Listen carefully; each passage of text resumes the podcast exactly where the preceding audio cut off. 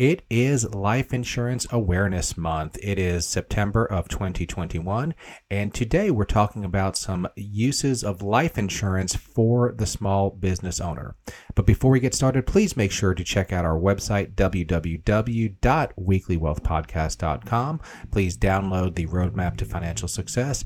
And if there's anything that's keeping you up at night with regard to your personal finances, email me, David at parallelfinancial.com. That's David at parallelfinancial.com. And we can set a time, uh, either virtually or in person, to talk about, uh, talk about what's keeping you up at night and see if there are some next steps.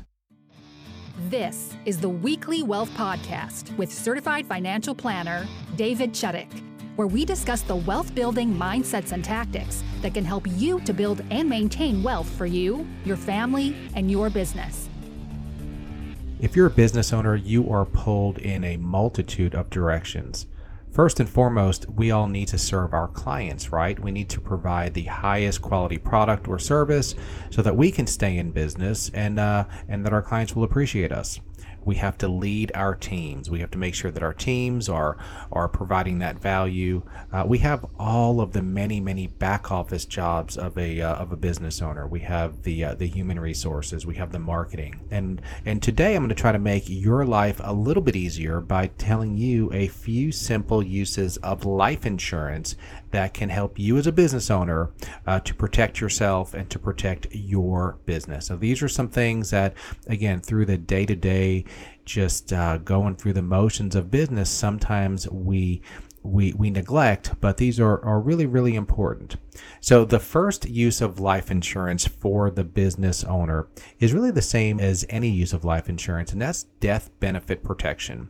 So, oftentimes, the business owner is very important to the business, and if God forbid the business owner didn't make it home, how's family going to uh, pay their expenses?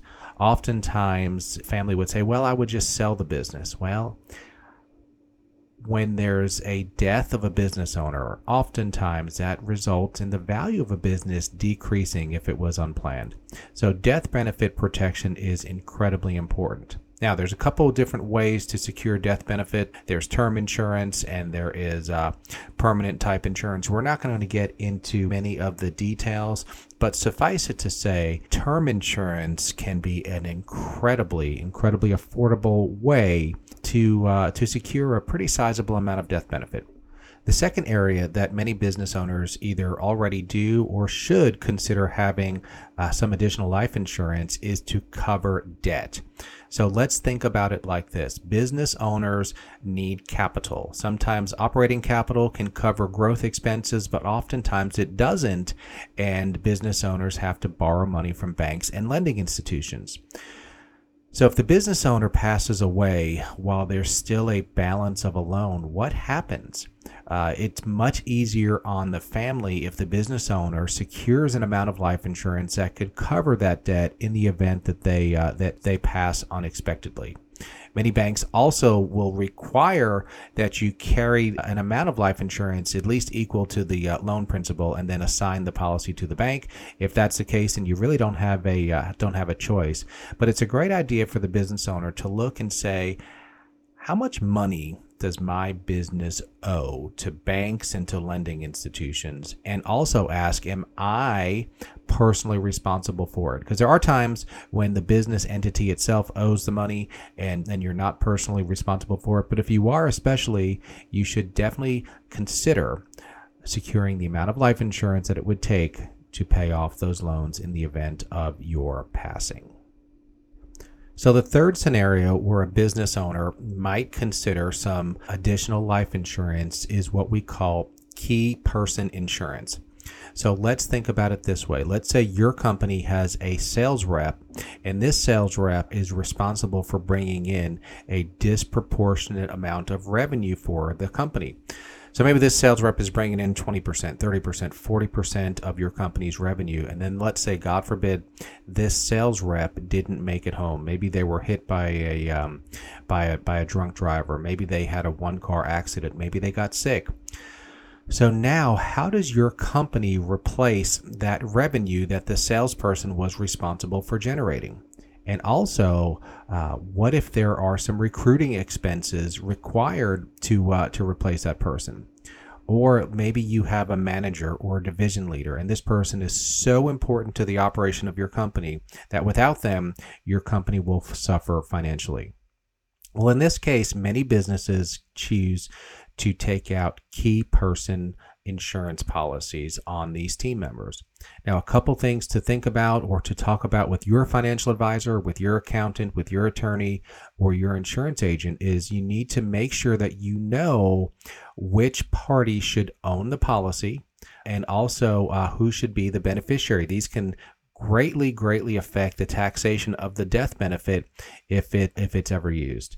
These are we're not going to go into the details because it may vary based on your individual circumstances. But um, if you have any questions, email me David at parallelfinancial.com and we can kind of walk you through some some scenarios on policies and uh, plans like these. And number four is the funding of a buy sell agreement. So, what is a buy-sell agreement, and why is it important? Well, let's uh, let's say that two college buddies they got together and they started a business, and the business wasn't really worth much of anything, but they worked and worked and worked, and uh, and they built up the business to a point where it was worth oh I don't know, let's make up a number five million dollars. So these two guys they've they've built this business, and now tragically one of them passes away. Now, generically speaking, unless some planning has been done, uh, the one that uh, is is still alive is now business partners with the heirs of uh, of his partner that passed away. So how do we handle that? Um, the spouse or the heirs of the deceased business partner now wants to be paid and compensated for their um, for their portion of the business that they own. And in this case, we're talking two and a half million dollars because that's the uh, that's the hypothetical value of this business.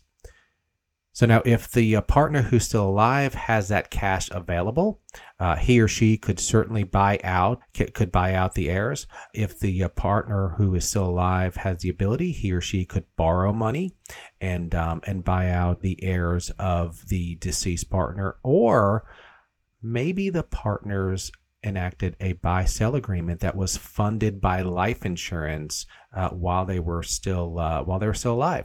So the way that this works is the partners either can buy life insurance policies on each other, or the corporation can buy life insurance policies on on the partners. Uh, there's different ways to set it up, and we're really talking about just a thirty thousand foot level explanation of this. But if you have a partner in a business you really need to be working with your financial advisor, with your attorney, with your accountant about do you need a buy sell agreement? And if you do, will it be funded by your own cash flow or will it be funded by life insurance? This is one of the issues that can cause an incredible amount of stress on family and even financial stress when when one of the partners passes away. So think about a buy sell agreement and then think about how it will be funded. Will it be funded with life insurance proceeds? Or will it be funded with uh, cash flow, or will it be funded with debt to a bank or a lending institution? And finally, one of the major purposes of permanent life insurance is that you can supplement your retirement plan with life insurance cash value. So again, this gets incredibly complicated and can be needs to be structured correctly to an individual, but uh, life insurance cash values can, if they're structured pro- properly, uh, be distributed tax free when needed. So these are living benefits to life insurance. And, and uh, if it's something that interests you, email me at david at parallelfinancial.com. And if it's, uh, if you live in a state where I'm not licensed, I can point you in the right direction. But as a business owner, I just ask you to do the planning and work with your financial advisor, work with your attorney, work with your CPA to do the planning now that will help your family to not suffer any major financial consequences if you experience uh, an unexpected death. So until next time, please visit our website, www.weeklywealthpodcast.com, download the roadmap to financial success, and email me, David, at parallelfinancial.com with any questions, and we wish you a blessed week.